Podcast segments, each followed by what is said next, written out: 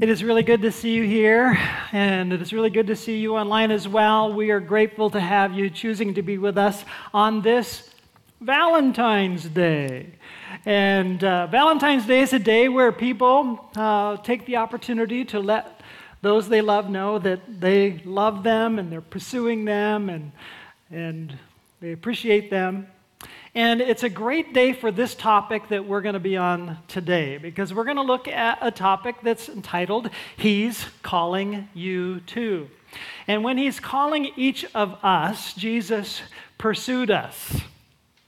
He did all the effort that it took for those of us who are quickly ignoring God and kind of going our own way and doing our own thing. He pursued us to let us know how much He loves us, how much God loves us, and how to have a response that makes all the difference as He makes all that difference in our lives. And so we're looking at three callings today, actually, three very personal callings. We're looking at the calling of Simon, also known as Peter. He's referred to with both names in the chapter we're looking at. And the calling of Levi, who's also known as Matthew. He'll only be called Levi in this chapter, but we know him as Matthew, uh, the writer of the Gospel of Matthew. And then we're taking a look at how there's a pattern here in the way he calls each of us as well. So we're looking at how Jesus is calling us. Now let's back up for a moment before we get into that topic specifically as we remind ourselves that we're looking at the certainty as described by Luke. And here's a little bit of review, just one line out of Luke chapter 1, verse 4 so that you may know the certainty. He gives us the reason why he's written the Gospel of Luke. We're also going to discover that that's the reason why he wrote the book of Acts as well, so that we might know the certainty of the things that we've been instructed about Jesus and God, and that we can know with certainty what that's all about. Now, the last two weeks together, we have looked at a simple roadmap to certainty with four words, and here are those four words hearing, believing, living, knowing. Now, if you uh, were here the last couple of weeks, maybe you feel like I've just chosen those four words arbitrarily. That is not the case. Maybe you thought I chose the order of those four words arbitrarily. That is not the case. I'm actually, like I said before, we're looking at the certainty uh, which Luke is presenting to us through the lens which he later presents to us in Acts. To really understand what Jesus is about, and he's instructing us what Jesus is about and what he came to do and what he did.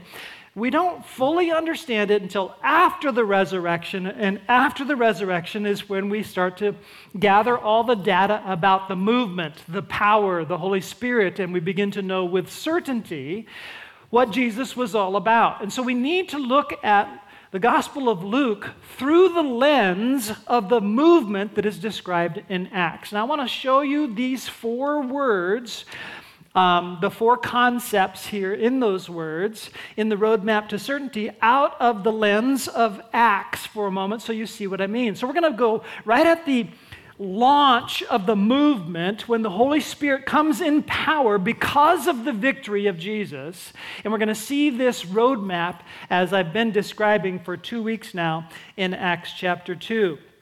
We're looking at Acts chapter 2, 36 through 38. It reads, Therefore, let all the house of Israel know with certainty. That should sound familiar. This time, though, it's not Luke's pen who is writing it only. Luke is recording Peter's message. We're going to get back to Peter when Peter is called. He's going to be called Simon, but then we'll see him Simon Peter in Luke's text in a moment. But Peter is the one that launches the sermon that starts to help people put it all together what the death, burial, and resurrection of Jesus was all about.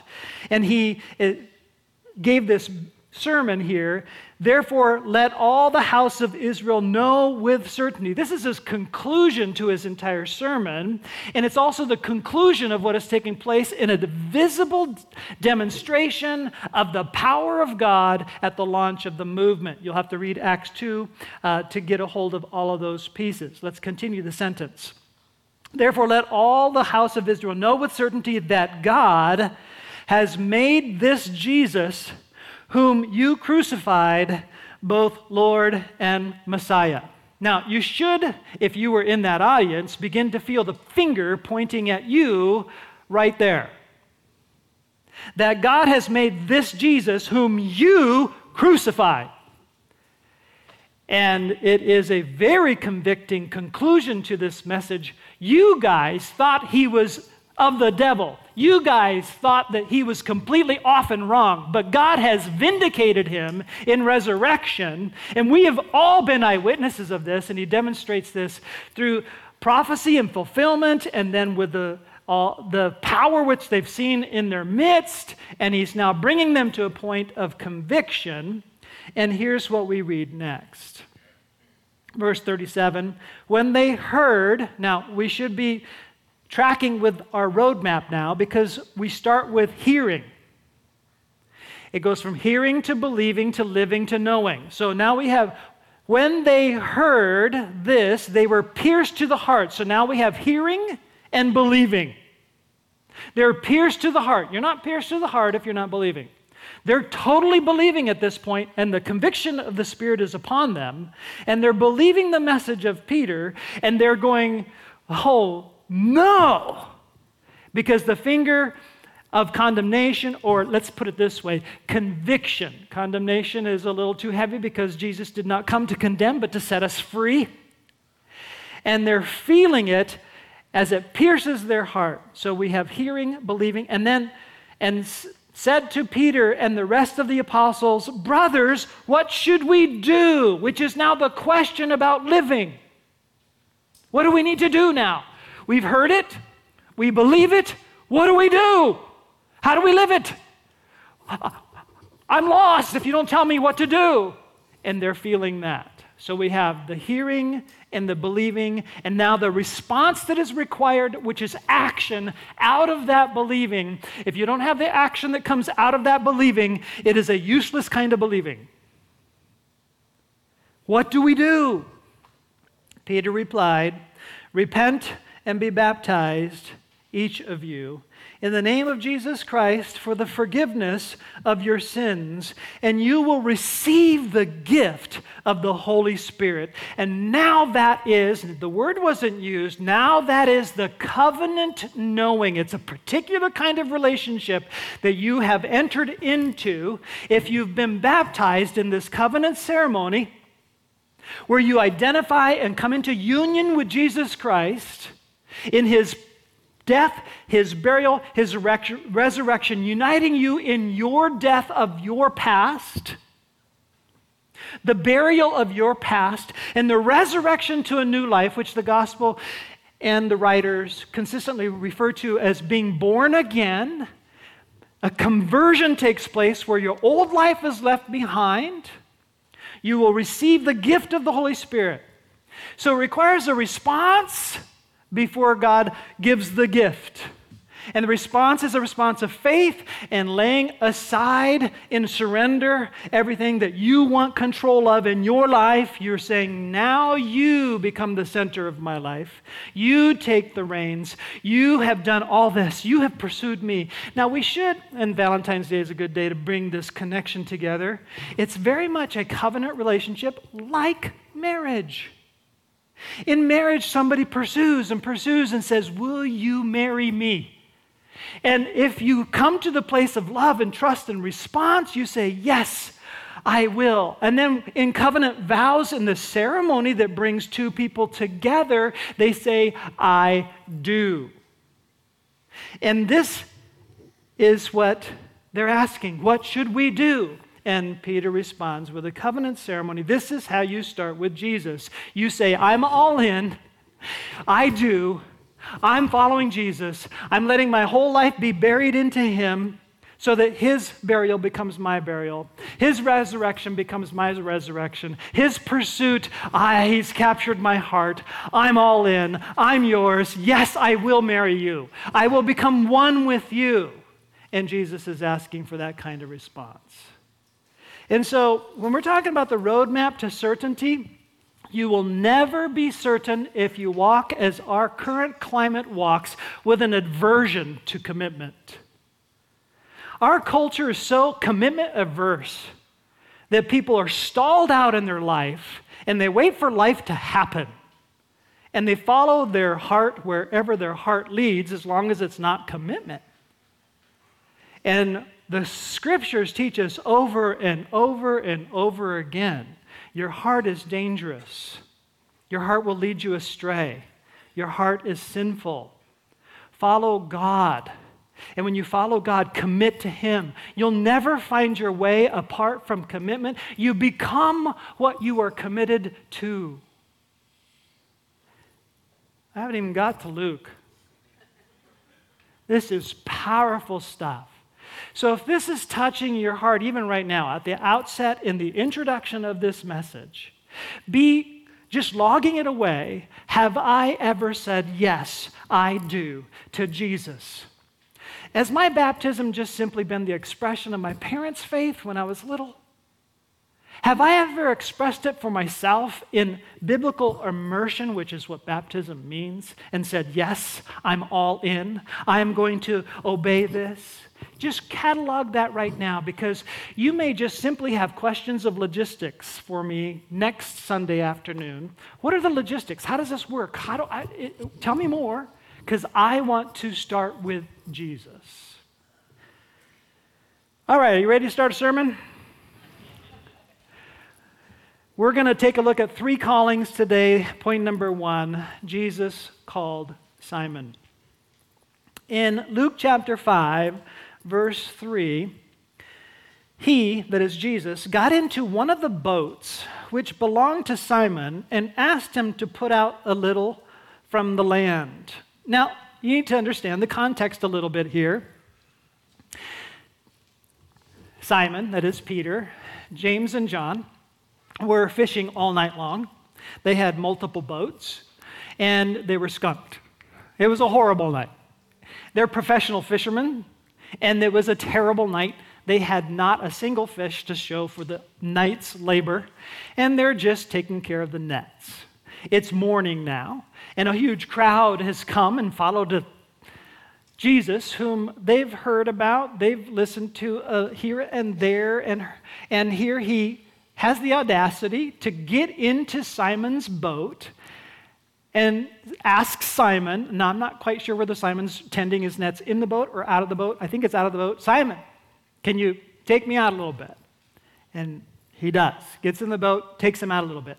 A lot of scholars talk about what a wonderful acoustic setting that is. Without any PA system, Jesus is able to then communicate to thousands up the bank in a normal tone of voice almost, you can hear at the very back row exactly what he's saying as he's teaching on the boat. And yet, what I want you to see is Jesus is pursuing Simon. Without being asked, he gets into Simon's boat. He has the audacity to ask Simon now, interrupt everything he's doing, and take him a little bit out so he can begin to teach. Then we pick up in, then he, Jesus, sat down and was teaching the crowds from the boat. Now, what takes place then is first Jesus gets into his boat, and now Simon, minding his own business, probably still working on nets and just kind of listening in, he can't help but hear everything Jesus says. And he's very up close. He might not be looking at him, he might be doing his thing, but Jesus is getting into Simon's head. So Jesus got into his boat, and now Jesus is getting into Simon's head. And then we keep reading Luke 5 4 through 5. When he had finished speaking, he said to Simon, Put out into deep water and let down your nets for a catch. Master, Simon replied, We've worked hard all night long and caught nothing. But if you say so, I'll let down the nets. Now, I don't know how you read that because all we have is text.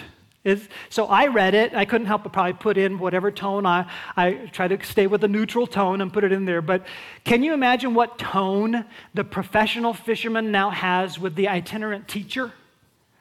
Okay, uh, excuse me. I, I'm a professional fisherman.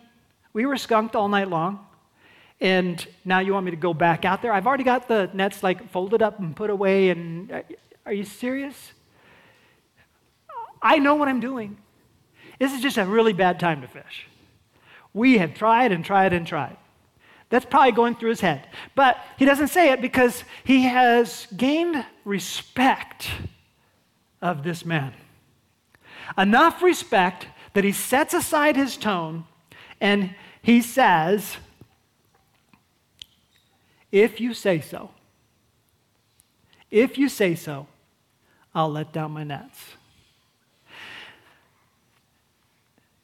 Jesus got into the boat. Jesus got into his head. Jesus got into his business. And Simon has a choice here at this point when Jesus gets into your business. Wait a minute.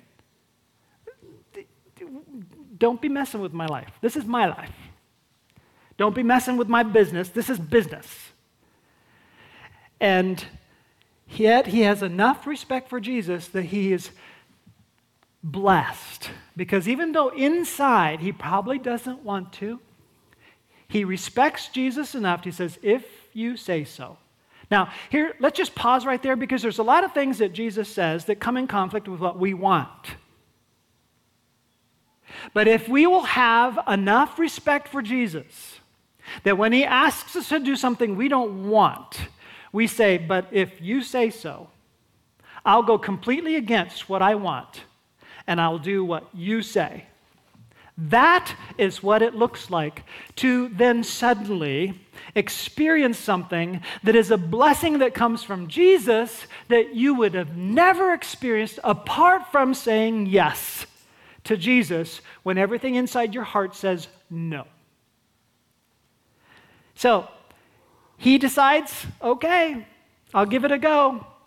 And then he throws the nets over, probably half heartedly, and then suddenly there's this very familiar jerk on the other end of the net.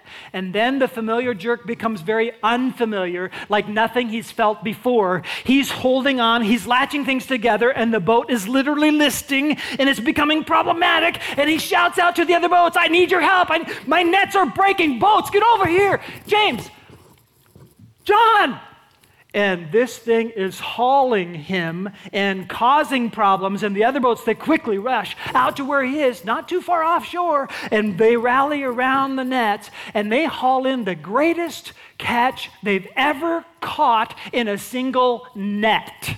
And it's busting nets, it's nearly swamping the boat, and he was so blessed. And then we read something quite odd. It's in verse 8.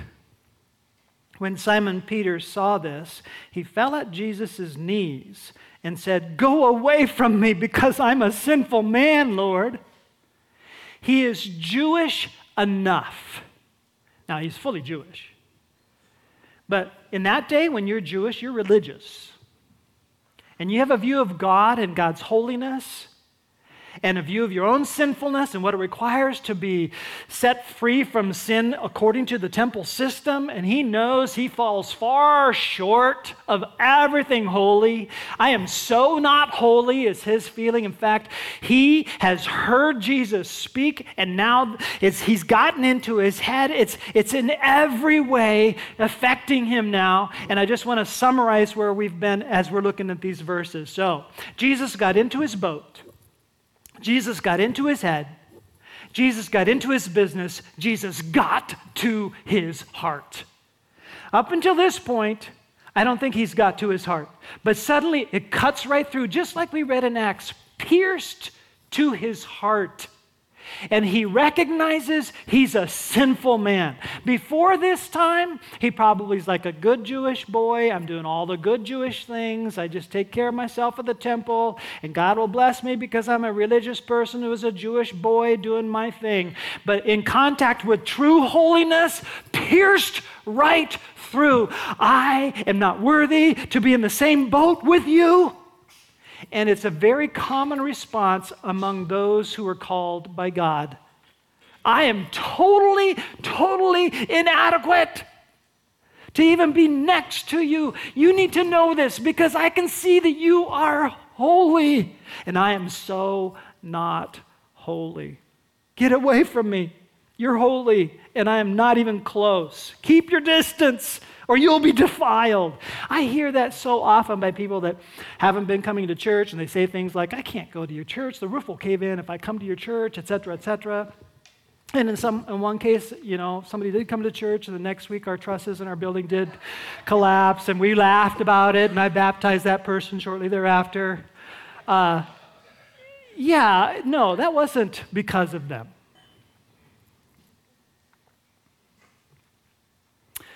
Luke 5:10. Jesus' response, "Don't be afraid."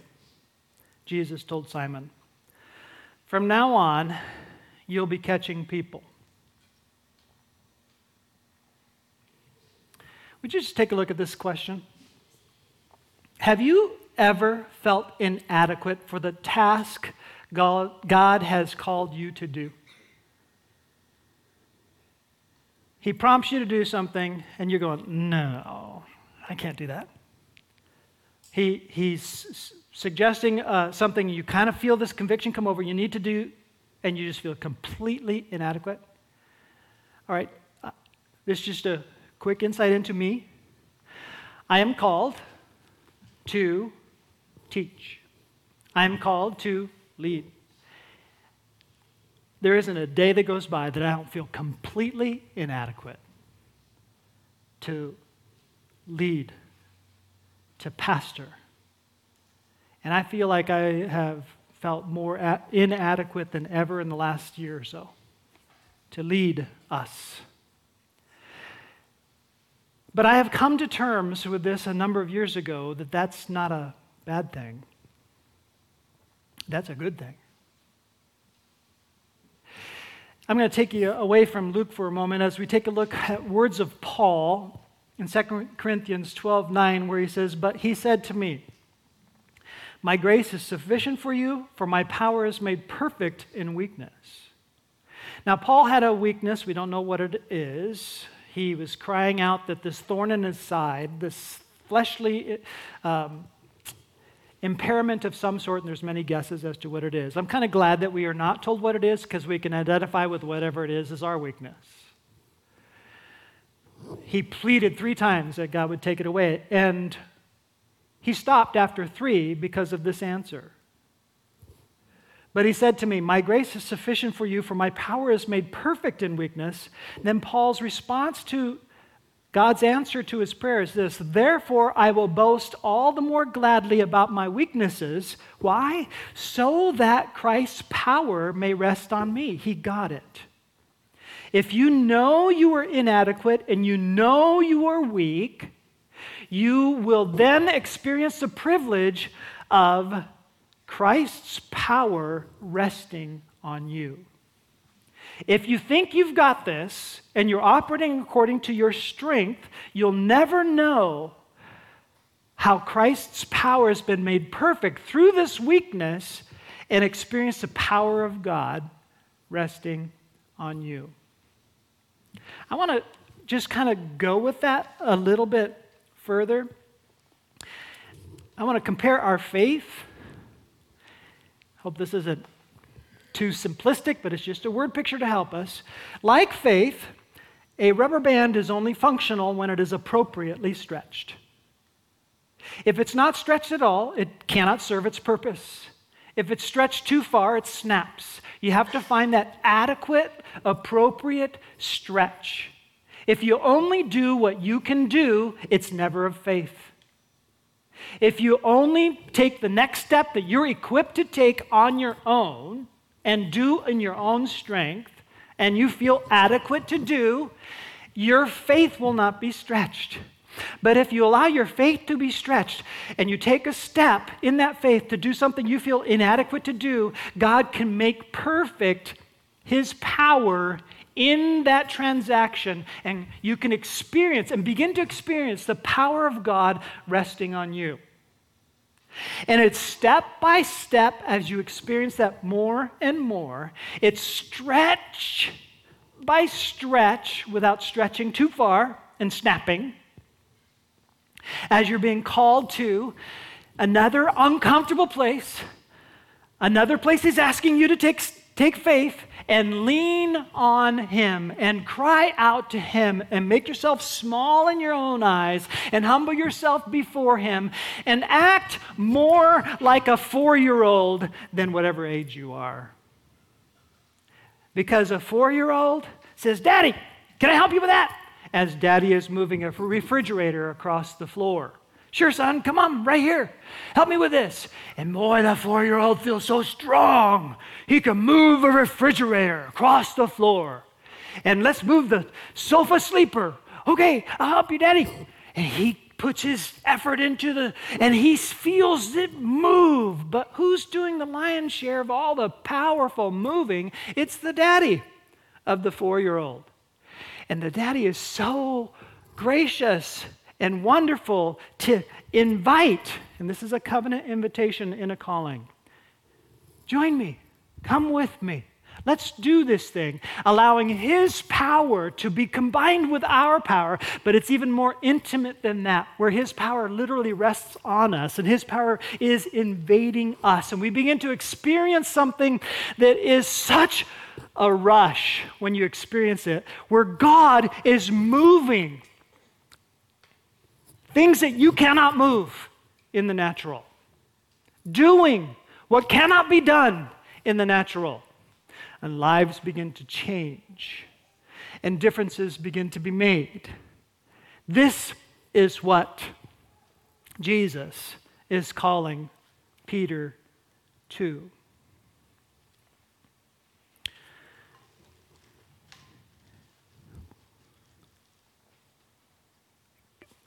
I wasn't going to get into personal, but I'm, I'm going to just throw this in a little bit. Um, I repeated third grade. I was not academic in orientation. I hated reading, I hated studying. I struggled in elementary school. In junior high, my greatest fear was public speaking, and that lingered for years. I went off to college, and I began to appreciate study and I began to appreciate books. It was step by step and stretch by stretch.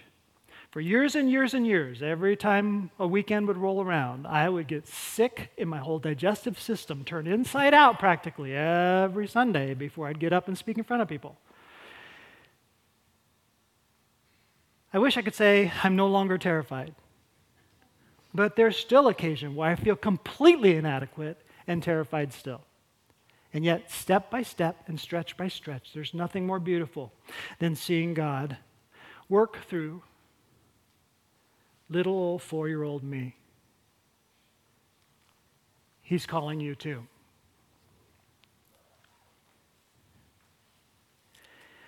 Luke 5 10 through 11 reads, Don't be afraid. Jesus told Simon, From now on, you will be catching people. Then they, Simon, James, and John, brought the boats to land. Whoa, they left everything. Those are, those are the tools of their trade. They left everything and followed him. Point number two Jesus called Levi. As we move on to verse 27, after this, Jesus went out and saw a tax collector named Levi sitting at the tax office, and he said to him, Boy, in just one sentence, we have this blam. It's like, what? And that's how it felt to those who are following Jesus, too. You're saying it to him? Follow me. After this, Jesus went out, saw a tax collector named Levi sitting at the tax office, and he said to him, Follow me. I won't get into all the background about how hated tax collectors were because they were just turning against their own nation and collecting taxes and extorting them and getting wealthy for the opposition, Rome, who is in power. And he's a Jewish man working for Rome. And Jesus is calling him, and he simply says, Follow me. And then we read verse 28. So, leaving everything behind, he got up and began to follow him. We're not even given explanation as to what's going on in his head, what's going on in his heart, why things clicked, what pierced him. What did he see in Jesus? Has he been listening? You mean you, you're not rejecting me? Everybody else rejects me. And was it the look of love? Was it the pursuit of love? Whatever it was, he left everything and followed a man that the whole the crowds are clamoring to, and he begins to just listen and follow. Same pattern as Peter, left everything and followed. Then he has this interesting party, and it caused big controversy. Skip to verse 30. But the Pharisees and their scribes were complaining to his disciples, Why do you eat and drink with tax collectors and sinners? So Levi put on a tax collector party of all his uh, rebel friends and a sinful, rebellious people party, and he wants to introduce all his sinful friends to Jesus who didn't put him down, didn't condemn them, loved him. And they're having this party and having a good time, and the Pharisees are aghast. They can't believe it.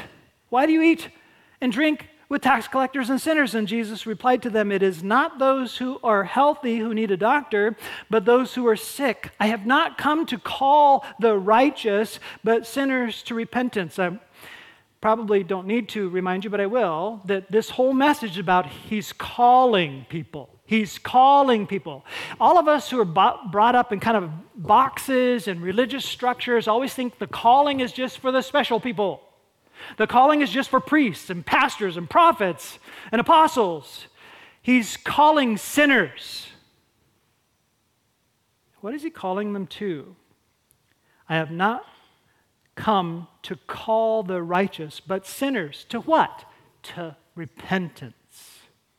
That's what he's calling everybody to. He's pursuing, pursuing, pursuing, loving, and calling us to repentance. Why doesn't Jesus call the righteous? I mean, he, he even said, I haven't come to call the righteous.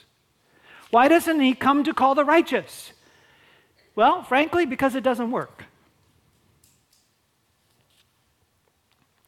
I'm going to need to skip ahead to chapter 7 in Luke to just give you why it doesn't work. In Luke 7, 29 through 30, and when all the people, including the tax collectors, heard this, they acknowledged God's way of righteousness. Now, these sinners acknowledged God's way of righteousness because they had been baptized with John's baptism, which was a baptism of repentance. It hasn't become the baptism into Jesus' death, burial, and resurrection yet, but it was a washing clean, a ceremony that was reserved for only Gentiles to have to undergo before they practice Judaism. And all of these tax collectors and sinners who were Jews themselves, they said, We need to wash ourselves clean just like Gentiles before we follow this Messiah. And they acknowledged, along with hordes and hordes of Jewish people. But watch who doesn't acknowledge that. Verse 30 But since the Pharisees and experts in the law had not been baptized by him, they rejected the plan of God for themselves. Why? The call to repentance was rejected. And the reason it was rejected is you can't offer a prescription to the sick if they don't think they're sick. They will have nothing to do with the prescription. I'm fine. Why are you addressing me like that? The Pharisees and the scribes thought they were God's gift to humanity. They were the examples to all. They weren't sinful. What are you talking to us like that? We don't need to be baptized like a Gentile proselyte. We're the ones that everybody should be like. And Jesus could not help them. A call to repentance to a Pharisee will not work because they don't think they need to repent.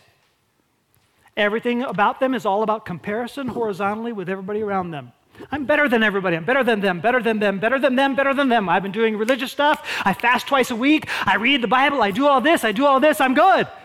And Jesus says, You're lost because you have rejected my call to repentance. I am still called to repentance.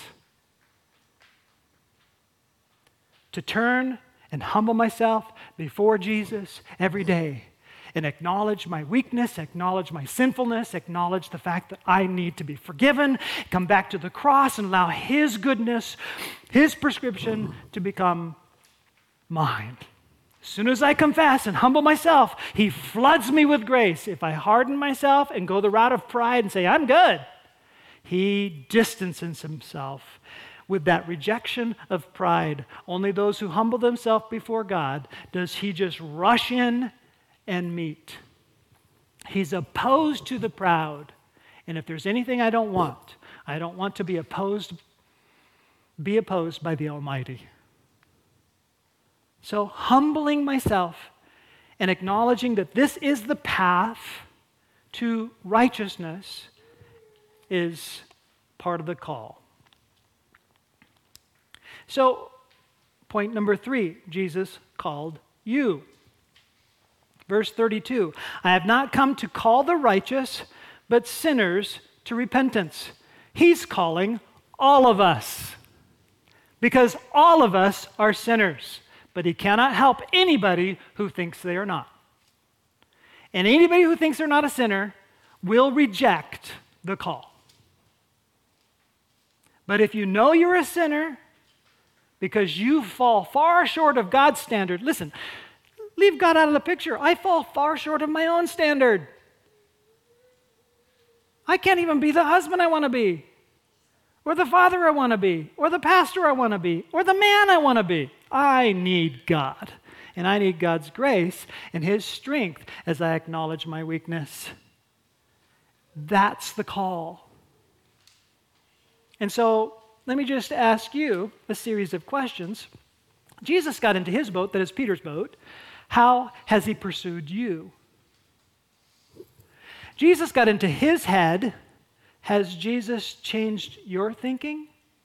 And maybe there's some thoughts going on right now where the Spirit of God is pounding on your heart and pounding on your head and saying, Have I said yes to Jesus? I haven't been baptized. Maybe you need to think this through. Jesus got into his business. Can you say, If you say so, I'll do it? Every one of us has established a pattern of life where we think we know how to be happy. And Jesus is saying, I'll make you happier. Set that aside. Leave it behind. Say yes to me, and I'll bless you far more. Leave it all behind and follow me. It's not enough to add me as an add on. Don't add Jesus to your life. He has to be your center. He will not let you get away with having him be a part of your life. He says, No, I am Lord.